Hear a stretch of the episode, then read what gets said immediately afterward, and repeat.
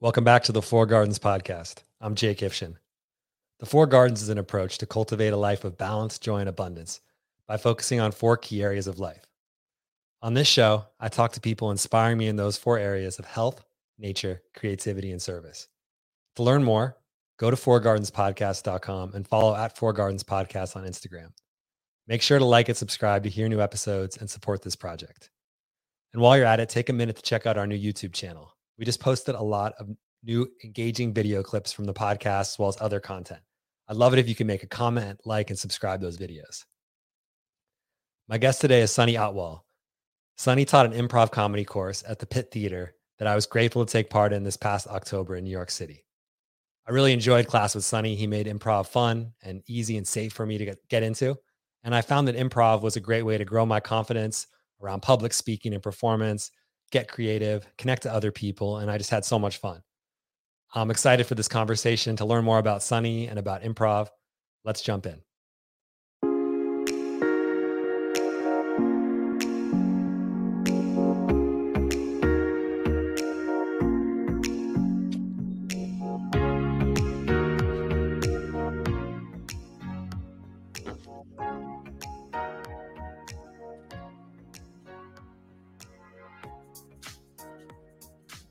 Sunny, thanks for coming on the show today, man. Oh, thanks so much for having me. I'm excited to be here. Yeah, just great to see you, man. I had such a good time with you in October and, and our like first intro level intro. We did four classes together. Sunny taught this great course that I was in and had a blast. And just I have such a positive association seeing you with like that good time I had. Oh, that class was amazing. That was such a wonderful class. It was one of my favorite classes to teach is the level zero class. Yeah, it was you taught it beautifully. And I'll say in the, the group group of people that came together, a little community we had there, those are amazing people too. I love them and everyone I met there, the energy in that group. I think it just improv just attracts people, or maybe we got lucky. You'll tell me. Improv attracts people that are open and just uh, ready to get a little weird, which I liked. Yeah, yeah, definitely. It's always about the group of people that you're with, but also a lot of it is just about cultivating that energy. And and the reason I like level zero because a lot of people have this conception that improv is just you know verbally coming up with stuff on the spot and making like plays and scenes.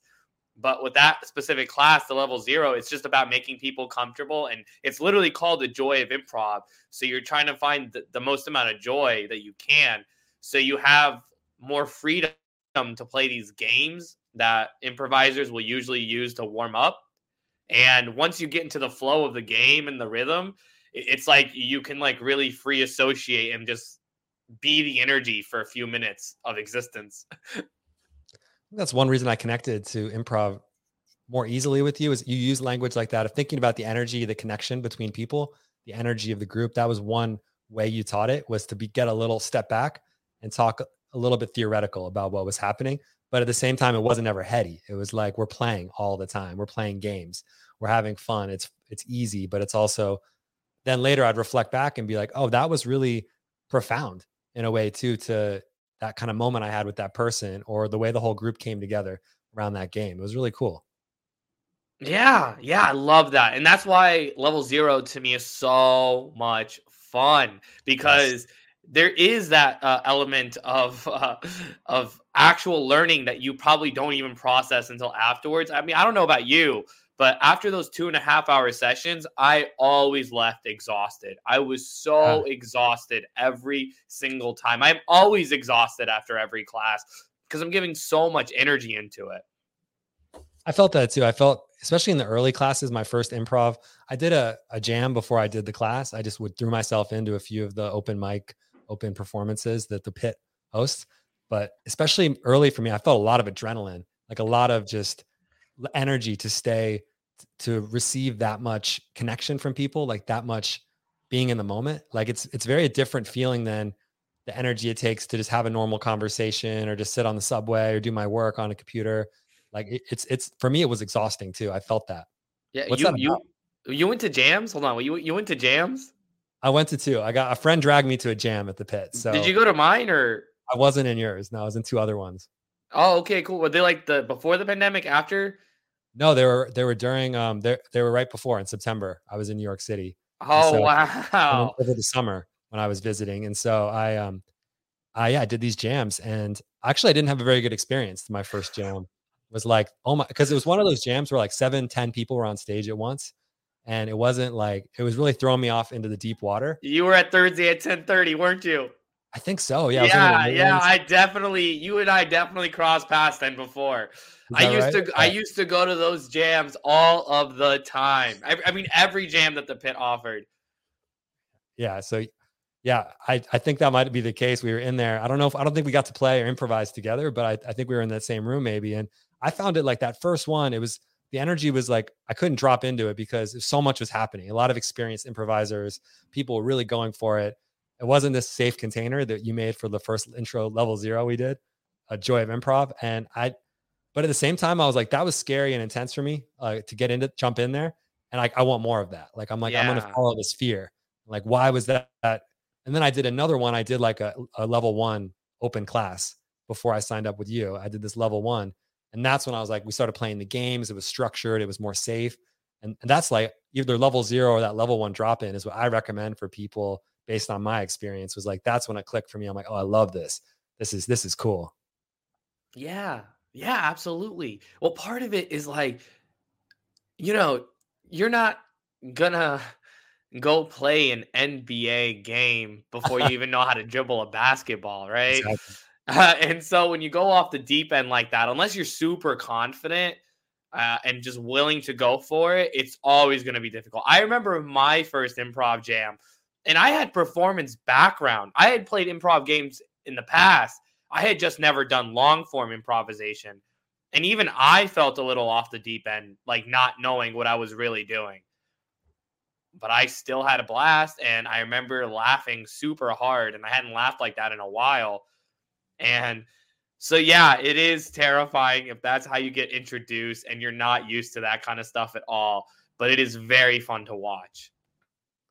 So I'm curious now. You said you had a performance background. I, I didn't really get to know you personally. It's one reason I'm excited for this conversation. Is I was in class with you. You're my teacher, but I didn't get a chance to really drop in with you and, and learn more about you. But I saw that poetry is something you're passionate about, and there's other parts of your performance I'm hearing now. So I love it if you could give a little background of how you got into in, improv and like what you're bringing to this uh, t- to this practice. Yeah, so I was in high school when my speech coach. I was in her class, and she asked me to be a part of the speech team, and I've always known that I've got a talent or an energy fostered inside of me. Like that's something I've known since I was four. I remember telling my parents I wanted to be an artist. I just never quite knew how to cultivate it. So I joined the speech and debate team and I got hooked. I was like, oh, okay, so I'm a performer, right? I, I get into this this this stuff, this uh humorous interpretation, dramatic interpretation, duo, poetry, and I become a speech captain. I, I dedicate myself for three years to, to the craft. I'm there every single day after school from like 3 to 6.30 on Saturdays. I mean, my, high school life was made up of speech and debate. And then by my senior year of high school, uh, it was such a, a, a heartwarming moment because I, I was, you know, I had done for my sophomore, junior year, or for all my international people, my grade 10, grade 11, uh, those years I was doing humorous, dramatic, and duo. And I just felt like I wasn't getting the rep- the credit and the reputation that I deserved as a performer, which story of my life. Because uh, I am a very unique kind of performer. I'm different. I'm not necessarily someone that fits in the mold. And so my senior year, I go up to my speech coach and I, I ask, I'm like, hey, can I do poetry? And she just kind of like laughs, like, you're not a serious guy, really. And I'm like, I I can be. I I trust me. Give me the chance. She gives me the chance, and then by the end of the year, I become state champion in poetry, which was a, a wonderful moment for me. It, it was it was uh, three years in the making because I had never won the state championship there. It was one of the proudest moments of my life. So that's really when I was like, okay, I know I can do performance. I know this is what I'm, I'm meant to do. And then I, I graduate uh, right, high so school. I got a question for you really quick yeah. to stop for a second of I'm not familiar with poetry. competitions. Like I know about slam. Is this slam poetry? Like I'm not. Can you film the slow down there? And what I'm impressed that you won something with poetry, but what what was the competition? Yeah, so in high school speech and even in college speech, if you join that circus, uh, it used to be the National Forensic League, the NFL. I think they changed, but pretty much what you can do is you can put together a montage or, or a collage of poems that have a collective theme and then you recite other people's poetry in your own style and you can uh piece them together the way you want them to so that they tell a cohesive story. So you are the poet in the sense that you're the artist putting these different pieces together in the rhythm that you want to tell a specific type of story.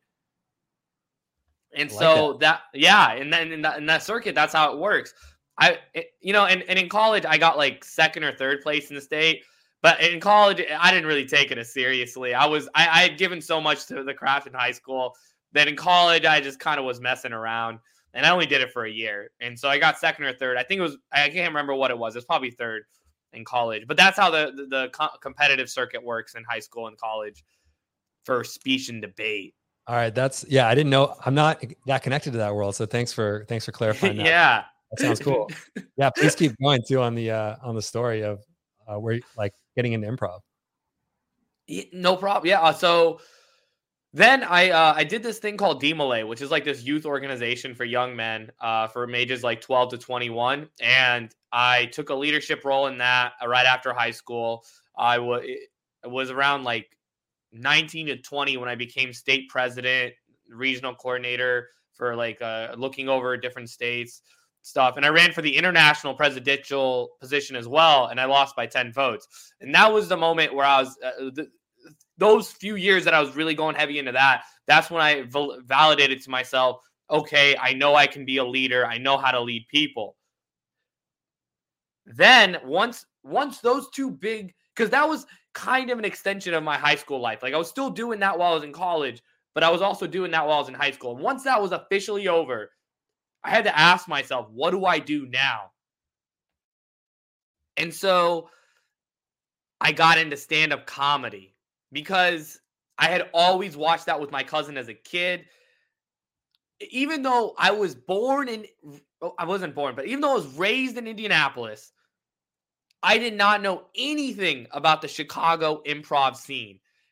You know that that's the thing, and I don't want to get too preachy, but it sucks sometimes being in Midwestern or uh, areas where you're not a first priority area you don't have the education of the resources that are available to you that are around you.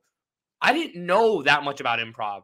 In high school speech and debate, we had something called improvised duo, which my speech coach wouldn't let me do because she thought it was a joke and and that I needed to take everything more seriously, which is very funny looking back on it now. Yeah, it is.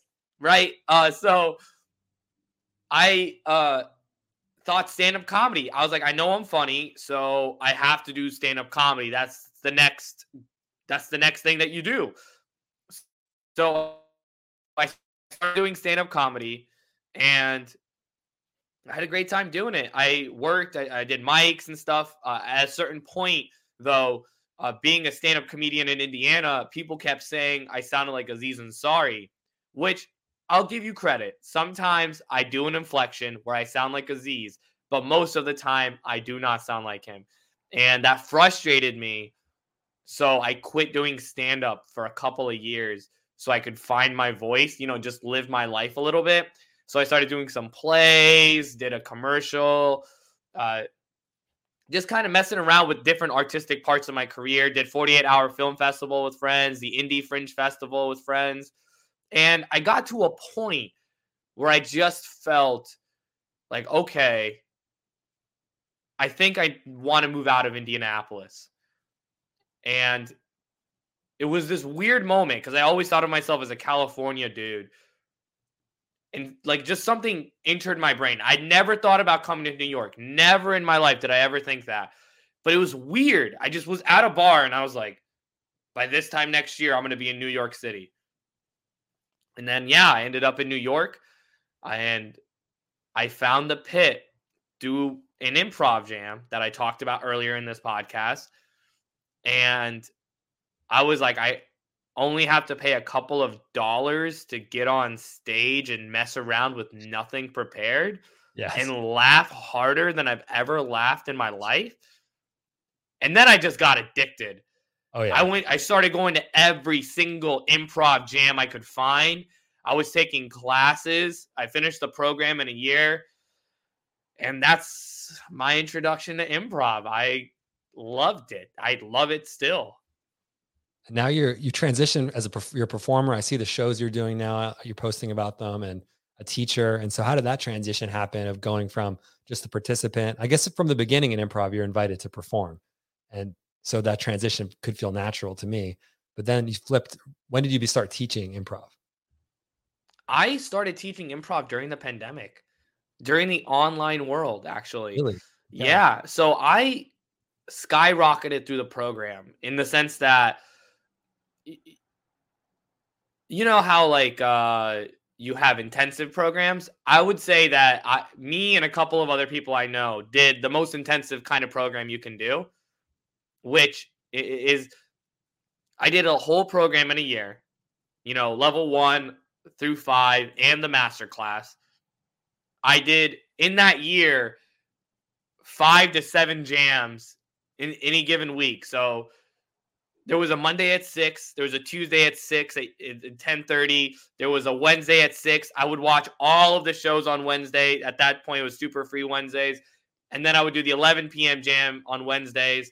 And then there's a Thursday at 6 p.m., Thursday at 10:30, Friday at 6:30. I mean, I still have all of these remembered, and those are just the jams. That that's not including all of the shows that I watched, minus the Wednesday shows that I watched. That's not including all the other shows that I watched that's not including all the other shows that I did, just improv shows in general. So I was watching a lot of shows. I was doing a nice. lot of performances. I was practicing at a lot of jams.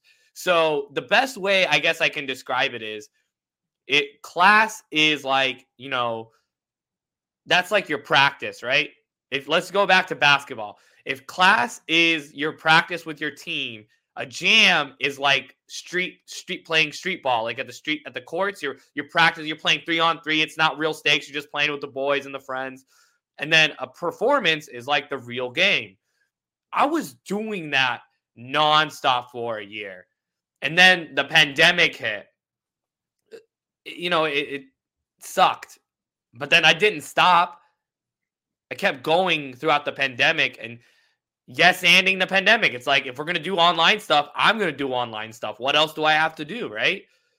And my hard work got rewarded. I got interviewed to be a teacher uh, during the online world, and then I, you know, I transitioned into the in-person world once every. I I, I helped bring back the in-person stuff when I when we uh, came back. So you know, it's been a it's been a huge journey, a long journey. It's not something that I ever really wanted to do. Like I wanted to teach as a side gig, as a side hustle. I thought that'd be fun.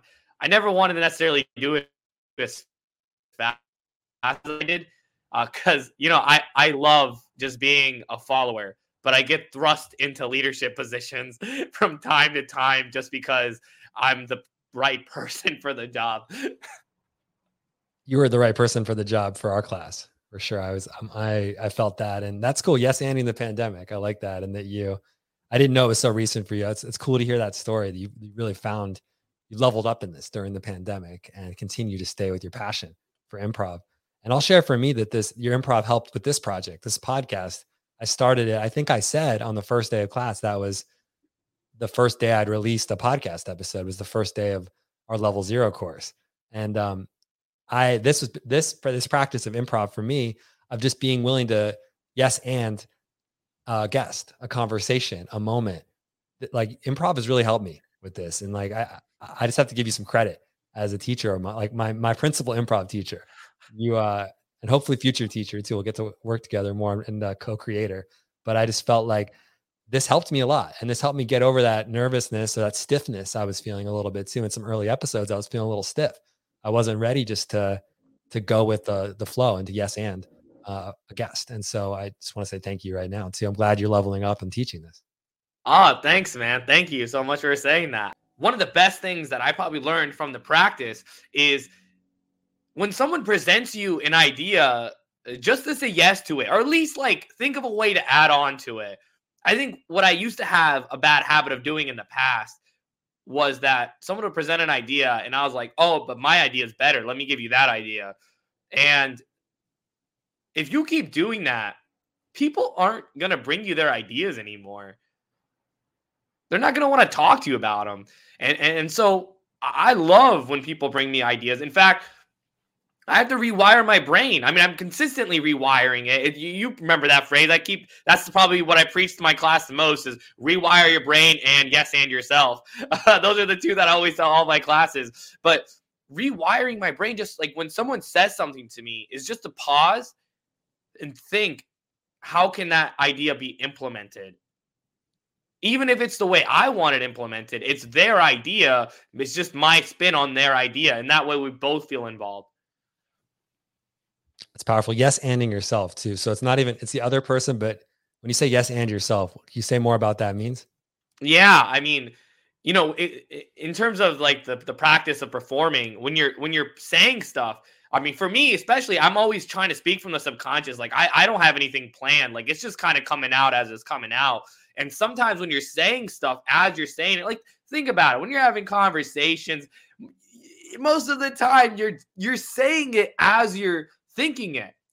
And if you say it as you think it, you may say something out loud and you're like, holy crap, that was pretty good. Right? you may say that more often than not. Yes, and that. Go even deeper into that idea, that philosophy, that fear, right? That's what I mean by yes anding yourself. So, so in a scene, it could be anything like, oh yeah, I love chocolate chips when I'm sad right? That that could be the line that you say. So yes, ending that would be like, yeah, I love chocolate chips when I'm sad. I ate chocolate ice cream for three months after my dog's funeral. Uh, right? That's that's adding that's adding an idea to the previous statement. Yeah, and then building a world around that. That would be my role coming in and saying, you know what? I have a grief business where I help people that are sad and we just use chocolate. I'm a chocolate therapist. Actually, my father was a chocolate therapist and just building building on that and just saying like, hey, you put something, you know, you threw a ball in the air and instead of being like, oh, how do I play with it? I just play. You know, yes. I don't I wait for you to tell me what my job is. I just come in and I support and I yes and so I can do that for myself and I can do that for others. And that's what makes I mean, that's like what makes this fun is that is, is that unknown, that uncertainty of like, well, the ball's in the air. What's gonna what's gonna happen? Yeah, I love and that's why I'm like riveted watching other people do improv too. Like I that was one thing that surprised me is witnessing other people doing their yes anding themselves and yes anding others actually is really exciting for me too. I found that. Yeah, it's always exciting, man. It's so much fun. I I love it. I I really do. It's just for me as someone who's improvised his whole life, you know, like I have always kind of gone with my spirit. I've never had a plan.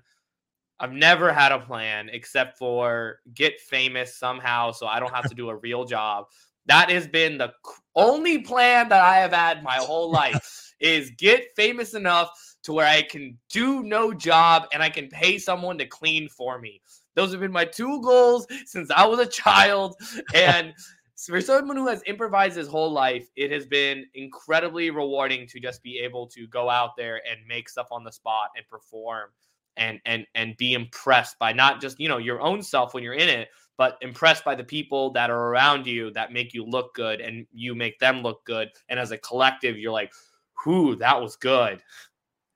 This this is another lesson. So this is one less you know you shared a few lessons already from improv but this is another one is like how's the collective when we're talking about how do we want to exist with other people? Like a lesson from improv too of getting lessons around that of how do i want to work as a team? How do i want to be even on the subway or with like strangers too. Am I yes anding a stranger, you know, in my life? Can I be like open to to what's happening in the world? Can I like am I ready to play? Like there's some kind of lesson here uh, like we can even get there's a lot we could say about lessons from improv, but there's something here about how I want to exist in community too that improv teaches me with others. Uh, do you have like more more thoughts on that too? What is an improv informed society? What are we learning as a society from this?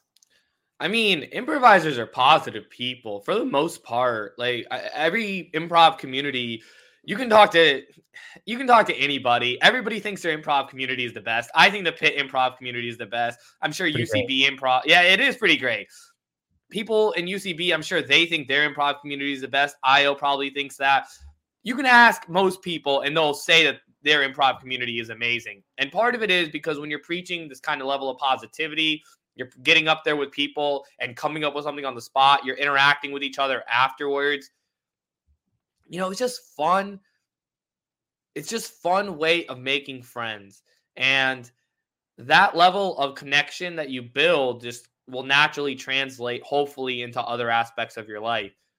Even today, you know, I was waiting to get a, a PCR COVID test and I'm waiting in line for like three hours. And these people are rude. Like they have no understanding for what the hospital's going through. They're just in the moment of how cold it is for waiting three hours outside, you know. And instead of getting mad about it, it's just like, how can you just take the positive out of it? How can you be positive toward them? You know, making that connection with people goes a long way goes a long way. I used to be a server, and I remember it's not the people that would be rude to me that that I would want to help out first. It's the ones that would ask me nicely that I would want to help out first. Yeah.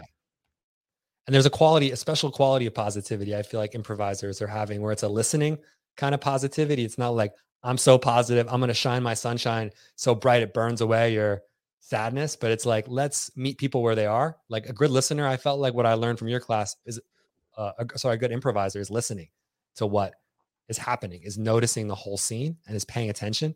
And I think that's, but then ready to lift it up, ready to be positive and put it into, to lift the whole funniness of it, lift the whole fun, lift the energy of the scene up. Like when, when you know those great improvisers can come in, like I see you do this and take something that's happening and make it way more interesting or way more funny just because they're being themselves and they're listening. They're not running over what's already happening. They're yes anding is so I think there's some like special quality of listening that I think I'd like to see more of in the world of people like taking the time to pay attention to what's happening. Yeah, I agree. Listen, just listen. Listen. It's all in the listening, always in the listening. Because you want to be funnier in your conversations, listen to what the person in front of you is saying. Add on to that and you'll be funny. I yes and conversations all day. I remember when I moved to New York, I did improv and I went back to Indiana. I was like, guys, I'm way funnier now. I've never been this funny. I was like, I've been so much funny. It's when I'm doing conversations, I'm just yes anding my friends, and it's just funny. And it's like they're yes anding me back, and we just get into this riffing state. It's great when people are sad. I used to think I had to give them advice. They don't need my advice. They just need my ears just cut off my ears for him here. No, uh, they just want someone to listen to. So now, and that's something I'll tell you what I used I, I used to have a really bad problem with just giving out advice, and now I'm I try my best to like wait before I give that out because I don't think they always need my advice. They just want someone to listen to, like I want someone to listen to because I'll tell you the people who I don't go to when I want to talk about my issues are the people that I think are going to give me some sort of judgy feedback. Well, this is the improvise improvising thing too is that I don't want people to tell me what to do. As a, like you don't tell us as your, as an improv teacher what to do uh, in the scene. You know, you never script it for us. You know, you'll give us if it's like it's the way of teaching style too. You, you might model model an idea or explore it but it's like i that's interesting to me that's helpful because then i take what you're modeling and i put it in my own context but when someone's coming in like i don't want I, I feel resistant to going to be an actor and reading a script like i know that's another art form in its own that has tons of value but there's something about improv where i'm not nobody's there telling me how to do it you know and like that's a lot with life is i don't need a lot of people telling me how to do it but i also want people to play with and to to to laugh, to mirror back things, to be an audience, to be a collaborator. Like that's what I'm looking for. I'm not looking for someone just to tell me the answer. And I think that's something I like about improv. I like it about rock climbing. I'm into that too lately of like nobody tells you how to go up that wall. Like that's not good etiquette. in the rock climbing community, they don't say left hand there, right hand here, and there's like a, a, a diagram of how you're supposed to do it. No, that's you're supposed to solve the problem your own way. And I think that's part of what I love about improv too. And also, uh, a lot of the music I do is improvised. Same thing. There's something about all these art forms where nobody's telling me the advice or the answer that, um, and I'm not doing that for other people too. I'm just supporting, which I like. Yeah. I love that stuff, man. I mean, I always just kind of have a faith that things will come together for me. When I'm like beginning a project, I'm like, I know I'll figure it out by the end of it. And I usually do. It usually does work out. I, I trust my subconscious to figure it out for me. And the thing I like about comedy, not just improv, all comedy, is that it's the most accepting art form, in my opinion. Like the inner, like, sure, the inner cliques are bad anywhere, but the overall arching picture of comedy is you can be whoever you want to be and be funny. As long as you're funny, people will accept you. You know, there's a whole thing about with actors, they're like, you're not picking the gay actors to play gay characters. You're not picking actors with disabilities to play characters with disabilities. You're not, you know what I mean? Like all these different kinds of uh like even the uh Master of None did an episode about how they pick somebody else to play an Indian guy all those kinds of things in the acting world. In, in comedy, it's like you can be any number of things. And those number of things that you bring out to the table that make you unique are what you're going to bring to the table to make it funny, right? And it doesn't matter who you are, what you look like. Like you'll always be accepted in comedy as long as you're funny. I've seen people that have just completely surprised me at how amazing they are. That may not have gotten the time of day in other professions, occupations, or art forms. But the greatest thing about improv is it requires so much of your own personal experience to come out. And that's why two scenes are almost never alike because you can say flamingo and it's going to hit everybody's brains in a different way and how they bring that out. And that is super cool to see.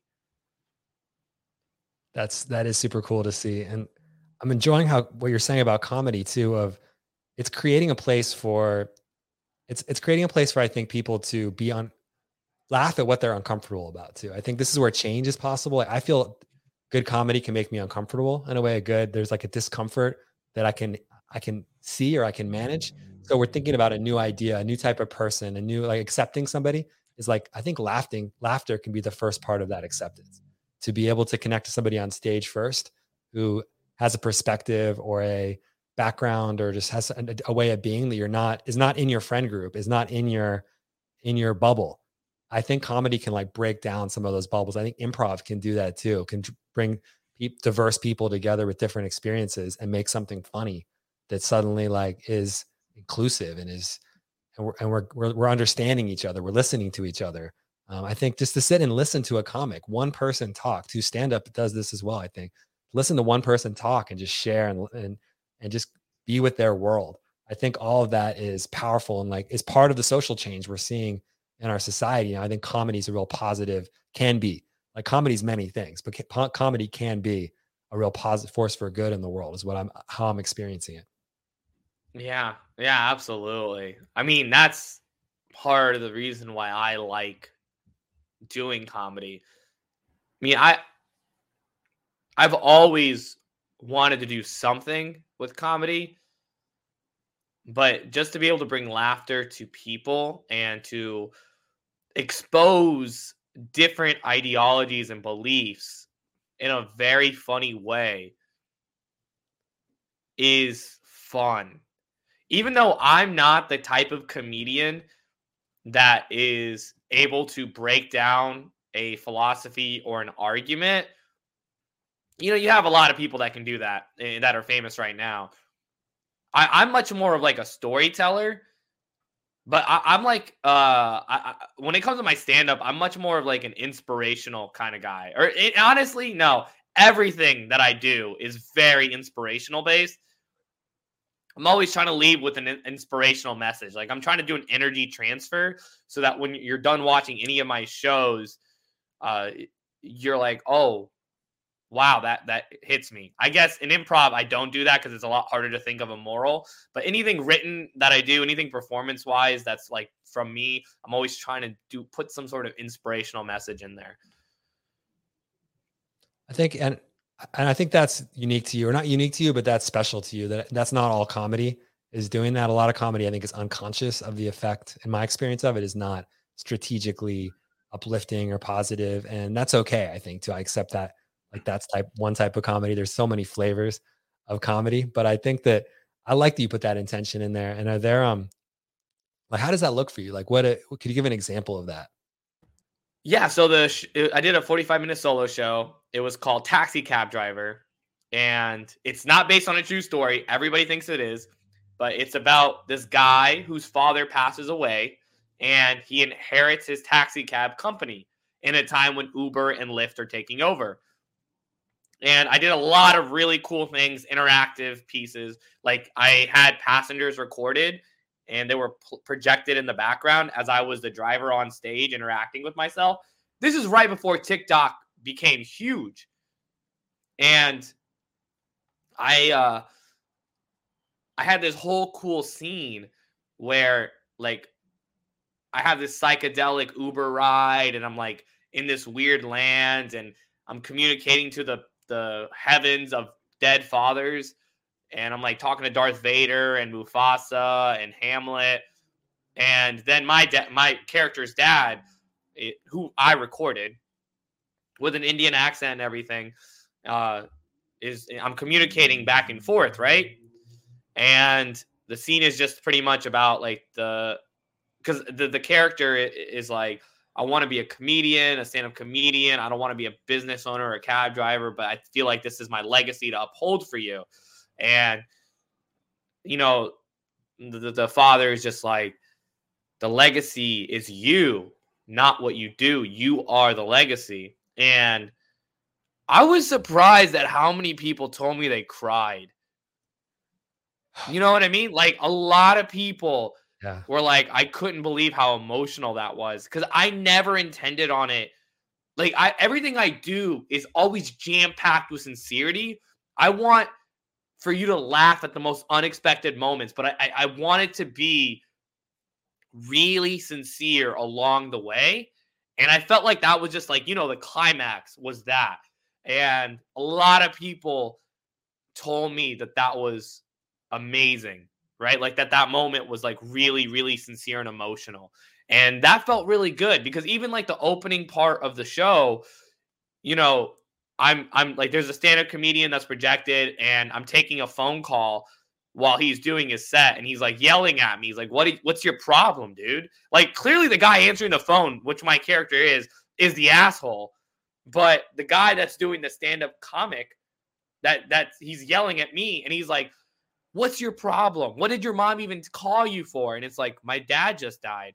And it gets a huge laugh because it's that awkward moment. Yes. But it's funny because I, it's it's it's real. But then the guy's reaction of like, "Uh, you guys can follow me on," right? Like that just real moment of life. Uh, I like doing that kind of stuff because uh, it, it's it's not toy. It, I don't think it's messed around with enough. So that's an example of something that I did that was you know kind of inspirational. Uh, and then at the end of the show, I do a ten minute stand up set, uh, summarizing what uh, you know, doing it in a stand up way, like Seinfeld kind of. And uh, the very last line that I say in the show, and this is funny, going back to now when I'm like, I just kind of let life take me wherever it takes me, knowing that it'll help me finish. I did not know what the last line of the show was going to be until like the day of or the day before. I was like, I'll come up with it eventually. And the very last line of the show was, uh, you know, who knows if this comedy thing will work out? And if you know, if worst comes to worst, I can always become an Uber driver. oh, that's great. Is this available? You say you don't have it with like is there a recording? It's no longer available, man. It's no longer available. But I will be doing a solo show in 2022. It'll be a lot more stand-up based. It'll still have some interactive elements. I don't know the exact date of it yet, but I'm anticipating it being ready around March, April. And you can actually come watch that at the Pit uh, if you want to watch it, audience. Hopefully, I'll be doing a run of it, and I'll do it at uh, the Pit and other places as well uh, just because I want to get it out there. I'm really excited about it. This is a fun project, and it'll have that same inspirational element along with it because that's just my style. Same level of sincerity. Well, this episode's coming out in a few weeks, so we'll get the link in there so people who are listening to this episode now can can learn about that show and get there. Are there other are there other offerings too you're doing? i am going to link your Instagram and, and other pages, but is there other? That's the big thing coming up is March at the Pit and the new show will be yeah, I really encourage people to check it out. I'll that's, see you. Yeah, I'll be there. That's my big thing. Yeah, that's my that's my big big thing. I've been working on this for a, a little bit uh, of time, and and I've been. A lot of people have asked me when my next solo show is going to be, because the first one was was a very big success. I was very proud of it. I actually opened up at the Asian Comedy Festival for Michael Cruz Kayne, who is a, a well known comedian inside the industry and that was a big deal for me. So I did it twice, and uh, both times it was great. I felt very happy about it, and it was, it, you know, it, in the life of an artist, it's not often talked about enough how hard it can truly be to feel like you're on the right path. But the times I did my solo show were the times when I felt the most validated, when I was like, I really am truly meant to do this. And so this next show for me is is a huge deal. It's a culmination of so many different things about who I truly am. Like the taxi cab driver show was a fictional show that I originally had a plan for to do an indie film with. But now this solo show is going to be a true culmination of who I am as a person and my entire journey up until this point in my life. So I'm, I'm really, really looking forward to it. It could be a little later than May, March just because I'm trying to figure out how to make it look as cool as possible and uh, as almost as perfect as possible. So that's yeah, that's my next big project. Uh, there are other things that you can see me at too. Like if you want to ever watch me on an improv show, we have the Pittison Showcase, which is where we get the Pit performers, like teachers, students, all that. And it's kind of like our, I don't know if people are familiar with UCB's Ass Cats. It's kind of like our version of that. Not really necessarily even similar, but in terms of the big show at the end of the week, that's kind of our thing. We do it monthly, almost monthly. It's on uh, Saturdays. You can catch that. It's on Saturdays. We have a big New Year's bash coming up on January 1st. You can catch me there at 9 p.m. And you can also catch me January 22nd at 8 p.m. or 5 p.m. I don't know. You'll find out. You'll you'll get the links on the on the captions. Yeah, we'll we'll, we'll keep it all updated too. And uh, I want to be a little selfish for a minute too, because I got you here, and I thought it might be fun just to see if there's an improv game we could play, like something for people who haven't, you know, are still they've heard a lot about like the theory of improv too tonight, a lot about the value of it in society and like the intellect. We intellectualize it a good bit. Um, but yeah, is there a game we could play tonight that would maybe illustrate something about improv that maybe people would, you know, benefit people that are new to this or also entertain people that are uh that are old hats at this right now, old hands? Yeah, I got one. This is actually my favorite one to play virtually. Now, this is something that I played over Zoom a lot uh, when we were when I was teaching. Have you? Okay, so this one's called News Report. So pretty much what will happen is you know how they cut away at, on news channels and they say okay we're now going to pass it over to rebecca who has all the insight on black friday sales at walmart. And then you would play rebecca who knows everything about black friday sales. And so we'll just keep tossing it back and forth but you have to label the net you have to label me as an expert in the field of something all right, we All start right, like off this. with one idea, but that idea can go wherever it wants. Just because we're talking about rabbits doesn't mean the whole five minutes has to be about rabbits. Let's do it. Yeah. Okay. I'm cool. In. I'm in. All right. Give me a suggestion. A suggestion on a topic? Just yeah. First word on your mind. Uh, I'm looking at a couch. Tell me about couches. All right. Uh, Christmas is coming up, and man, oh man, do families want new couches after the pandemic and everybody's sitting down for so long? Couches have gotten worn out. It's time for new couch season. And uh, man, they have been going off the shelves. Actually, people have been spending their stimuluses on couches. We actually have a couch shortage, and more on that. Jacob, can you please tell us about the couch shortage happening in Arkansas right now? Yes, this is Jacob here from Arkansas. I'm on Chopper 10 here. I'm, I'm, I'm hovering above a small riot outside this uh, Mac and Denny's furniture store here. There's over 400 people. There's starting fires. A car's been flipped over. Right now, the chaos is getting out of control. I don't feel safe right now. We're going to take the tro- chopper up another 100 meters. Uh, get we're getting get a, get an aerial shot of the destruction going on here. Um, while while we're going to stay abreast of this developing story, I'm going to pass it over to and pass it over to Trevor to talk about new research in mermaid technology. Thank you so much. This is Trevor researching with mermaid technology. Uh, with all the destruction happening in our state as of recently, we've been looking out for the power of Atlantis. How can the power of Atlantis help us in our society? As it seems like we're on the brink of no hope. And we just think since mermaids are such a mystical and magical creature, I mean, we all remember the first time we learned about Ariel and the powers of having legs and no legs and a fishtail. We want that same whimsical spirit inside of our bodies once again. So, to take us on the magical land of childhood spirit and what it could possibly do for our own nutrition, I'm going to give it to Dr. Heisenberg on childhood spirit and nutrition. Yes, this is uh, Dr. Heisenberg. Thank you, Trevor. I'm here to talk about childhood. Was it childhood spirit you were uh, yes, it was. Spirit. Okay. And nutrition. Yes. We're talking about children and nutrition. And uh, with our with all the new breakthroughs in Atlantean technology and mermaids, we've been feeding children seaweed in large quantities. Children love seaweed. Surprisingly, when they grow their own seaweed, they eat the seaweed.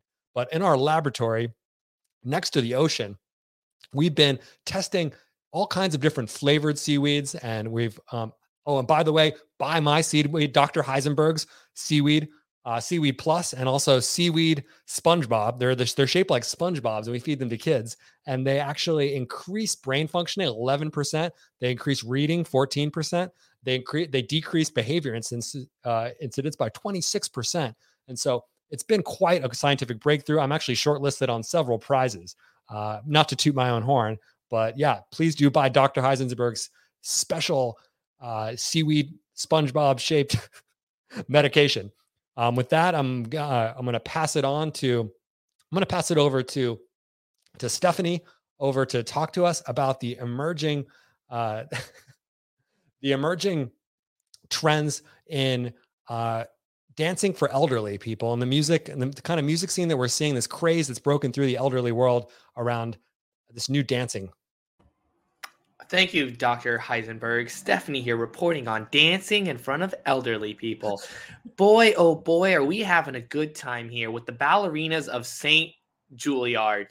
They are performing their little tails off in front of these elderly people. Actually, uh, it has done um, more damage than it has done good. Uh, a lot of these elderly people are dying of high blood pressure because they're so worked up at how great the dancing is. They've all been reaching for dollar bills and and, and trying to pinch as many of the the the fa- the cheek faces. That's right, the cheek faces. Uh, they are trying they are trying to pinch both the cheek and the face all at the same time. Six hands coming at one person's face. We've had a couple of deaths of a few ballerinas along with elderly people. It is safe to say that this was a complete disaster. And we're looking at you, Mayor John. What are you going to do about this crisis? This is ridiculous. This is the 10th program you've tried to do for the elderly where both participants and elderly have died. So, for more on the destruction of our great city and state, I'm going to pass it over to Trish, who has all the latest on PlayStation 5, D, 5D4. uh, this is Trish here. I am at Sony Laboratories in Japan right now at Trish D4. I am at um, I'm learning about the new capacity of our new Sony PlayStation consoles, which now take you right into the metaverse. All they need is all of your information, your social security number, all your DNA with a simple ocular scan, uh, a small pinprick of blood, and uh, all your all your background financial information. You are transported for up to 10 minutes into the metaverse where you will be tickled by all kinds of bears. That's the that's the only app they have right now. The only game that's out so far is a game where you're tickled by many giant furry bears. Um, but since it's the metaverse, you can actually feel all the tickles realistically. You do have to sign a waiver before you go into the metaverse uh, that you will not sue the bears or attack the bears. Uh, they are played by skilled actors, um, but it is quite a it is quite a journey to take. Um, if you're willing to give up that much information, you can have this experience right now down um, uh, with just get your new Sony 4DF M console uh, and get started. Plug it in, ready to go. Great for all ages. Get into the metaverse with us right now. Um, I'm going to pass it over to to Tony back in the studio, and Tony's got a a young man with him who has been through uh, been through quite an experience over there of uh, a near death experience at a roller coaster uh, that could happen to anybody. I'm going to pass it over to Tony to talk to um, share about this intense uh, journey this young man had. Why, hello.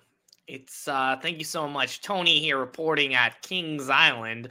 Uh yes, this young man uh had a young a very near death experience by riding the Beast roller coaster. Uh, but you see uh the young man is a former ballerina and says that it was still better than performing in front of the elderly. Uh do you hear that, Mayor John? Do you hear that? I just want to make sure that you Oh, wait, this just in. Oh, oh, I see. Okay. Uh, Mayor John has now issued PlayStation 5D4s to all the elderly so that they can be tickled by the bears all day long. And thus solving our biggest crisis. That's yeah, it. in there. Yeah. Thank you. oh man. Thanks for that. That was that was that was a good time. Um yeah, I feel uh I feel like man, I'm missing improvising with you back in New York and uh, I'm up there now. And um, yeah, man, that was fun. And anything you want to highlight about like things that came up during that little game we had or thing observations you had around that? Um, I've got yeah, one. I mean, too. Yeah. Yeah. You you want to go first? I I'll go out right after you. I'll just popcorn it. I'll just say one thing was the throwbacks uh, that you were pulling. I really like the throwback to Major John. Like that's something you'll see or Mayor John of like the of bringing things back. I just remember like, I thought I liked how you did that. So that was one thing coming up. Oh yeah, right on, right on. I love I love callbacks. That's my thing. I, yeah, yeah, or throwbacks. It doesn't matter. I don't care. I I liked uh your 5D when I said PlayStation 5D4. It's I don't know why I said that. I mean, it just flew off the top tip of my tongue. That because whenever I do this exercise, that's always the example that I use is PlayStation 5s. And then when I said five, I was like, oh, come on, Sunny, you gotta add something to this. And that's why I was like 5D4. But I loved that you made it into the metaverse and that you need a trickle of blood. And the tickling, their tickling thing, right? Like that's when I was like, well, these elderly clearly need to be entertained. that's where like the callback literally came from, is that I was like, these elderly need to be entertained. And I was like, this seems like it's about to be the conclusion of this elderly storyline. Yes.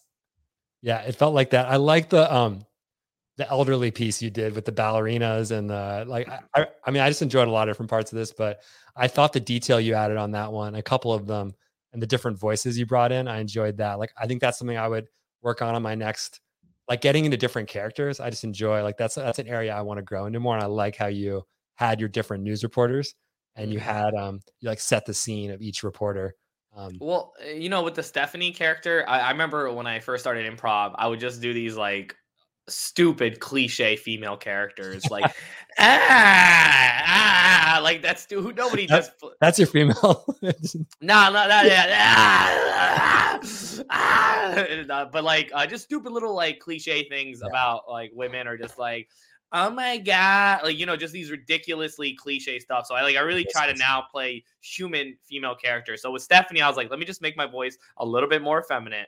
And then yet when we go back to yes anding yourself, uh, when I said cheek faces, I was like, what is that? Right? I was like, cheek faces.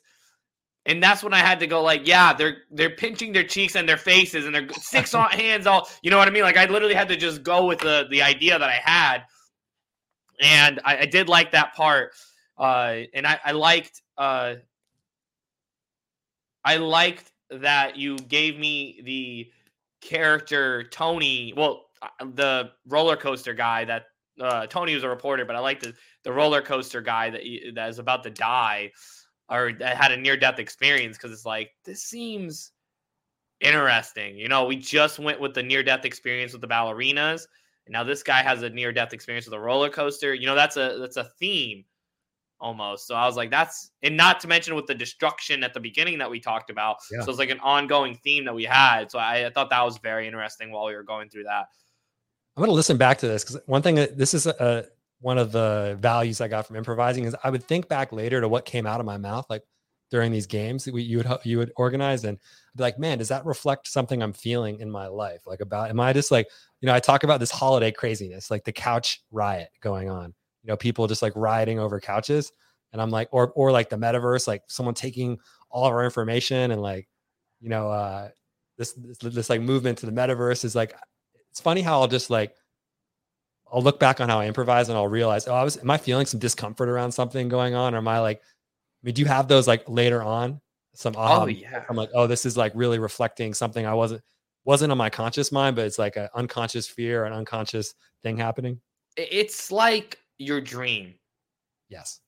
When you're dreaming, your subconscious is trying to work out so many different things going on in your life from the past, the present, or thoughts about the future.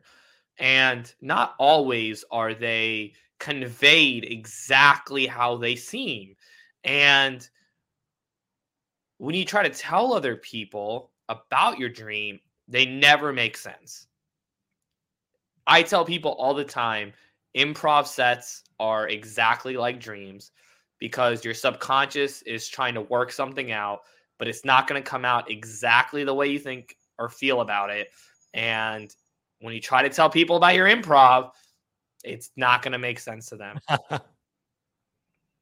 because I've tried. Yeah even with the metaverse, it's funny that you brought that up. I'm just now starting to learn about the metaverse. Like I saw a TikTok about the metaverse. So I thought that was funny that you brought that up because that's the group mind thinking right there. Yeah. We both had it on our subconscious.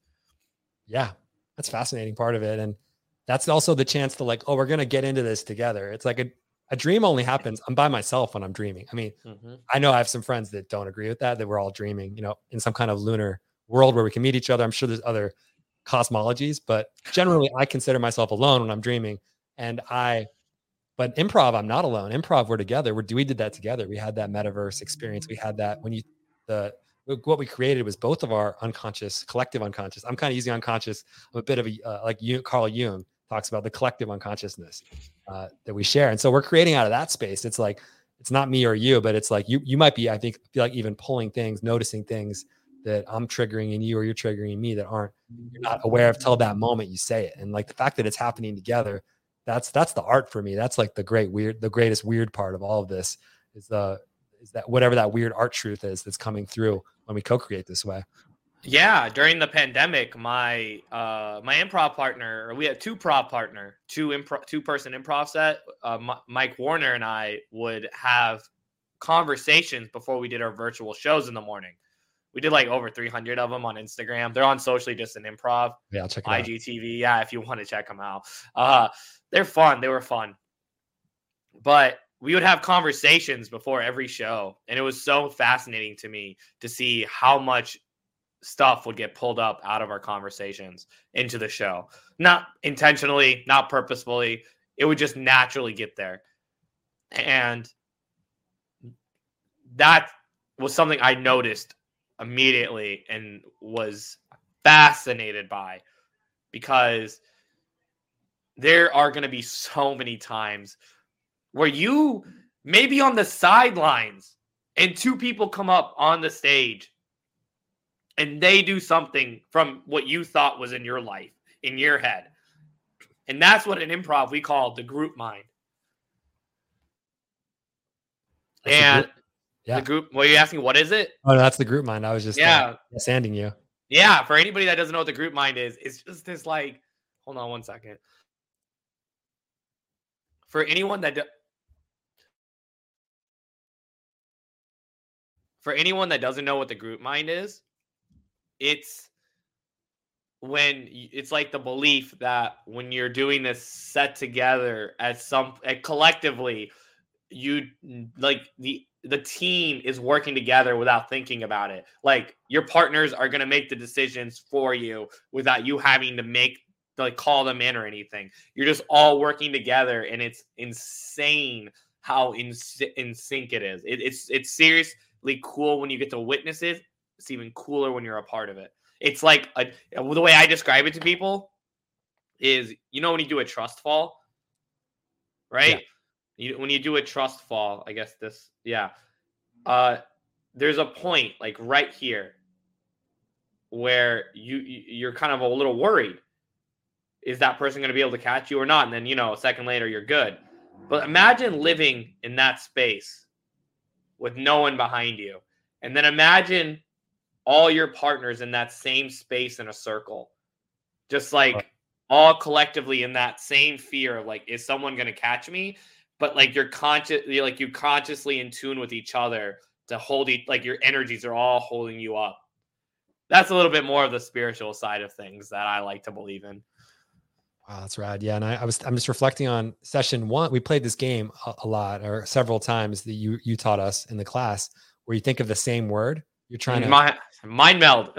mind meld. Yeah, we can't model it with two of us, but you go around in a circle and you try to get the same word at the same time. Like you, am I explaining this well? I guess you're both trying to continuing around the circle and trying to get closer and closer to the same word. You start with two very different words, and then you another pair of words, and then another pair of words until you hope to land on the same word. Does that feel clear? That explanation?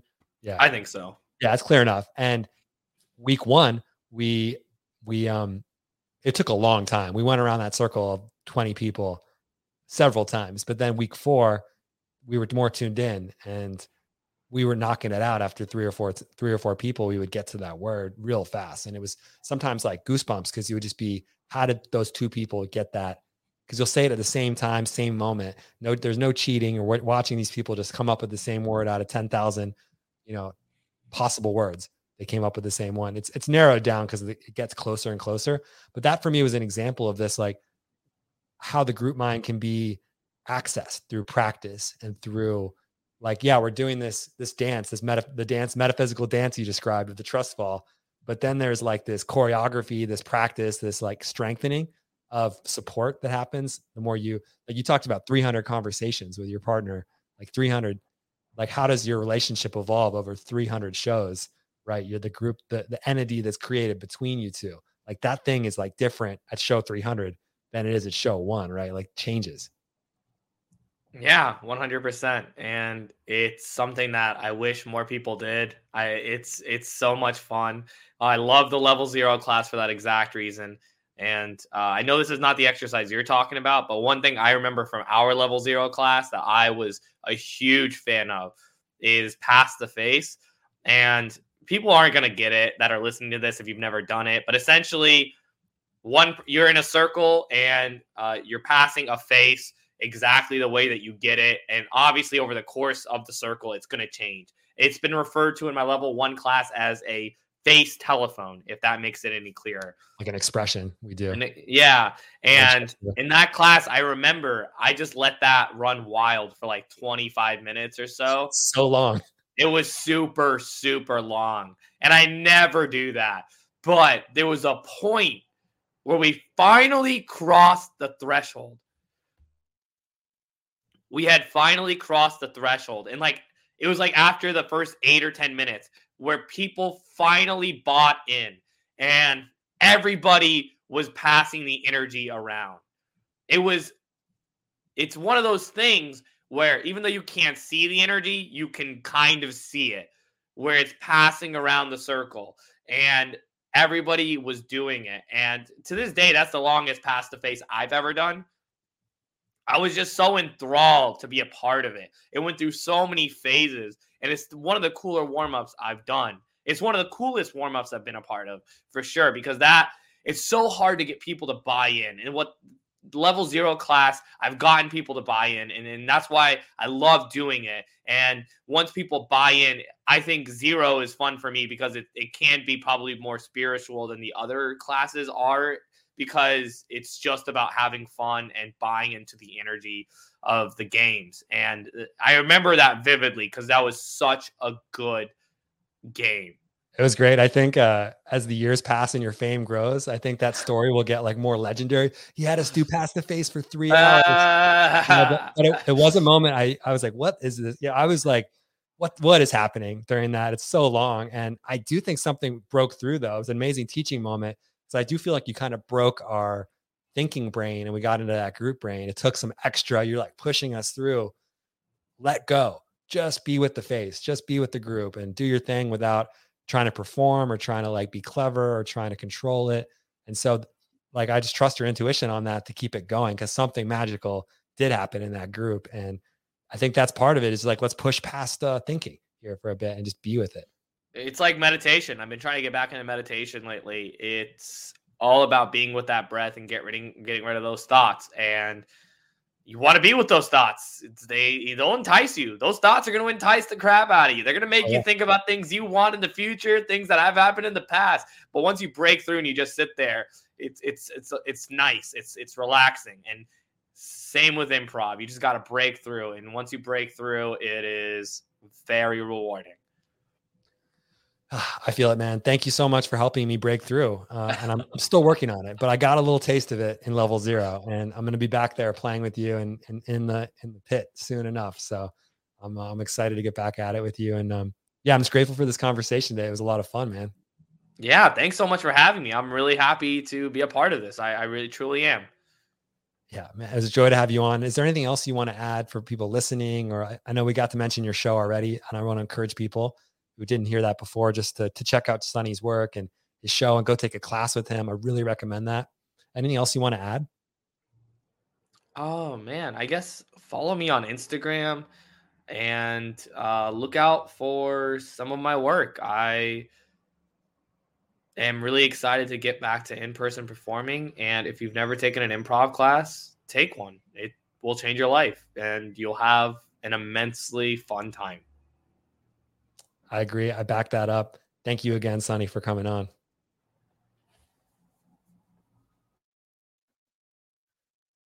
That was my conversation with Sunny Otwell. Do check out his work. Check out the Pit, the People's Improv Theater in Manhattan. Go take a class. Go do their online programs. Really recommend them. It was really a beautiful way for me to start improv. It was with that community. And uh, make sure to follow Four Gardens Podcast on Instagram. Go to the website let me know. Send me a message if you have any, uh, or make a comment if you have any thoughts about this episode. Anything you liked. How was that improv game for you that we played? How was, uh, how are the other parts of this? Yeah, I always like getting feedback and hearing your experience, letting, uh, hearing what you know want want more of. So, thank you again for listening, and keep on growing.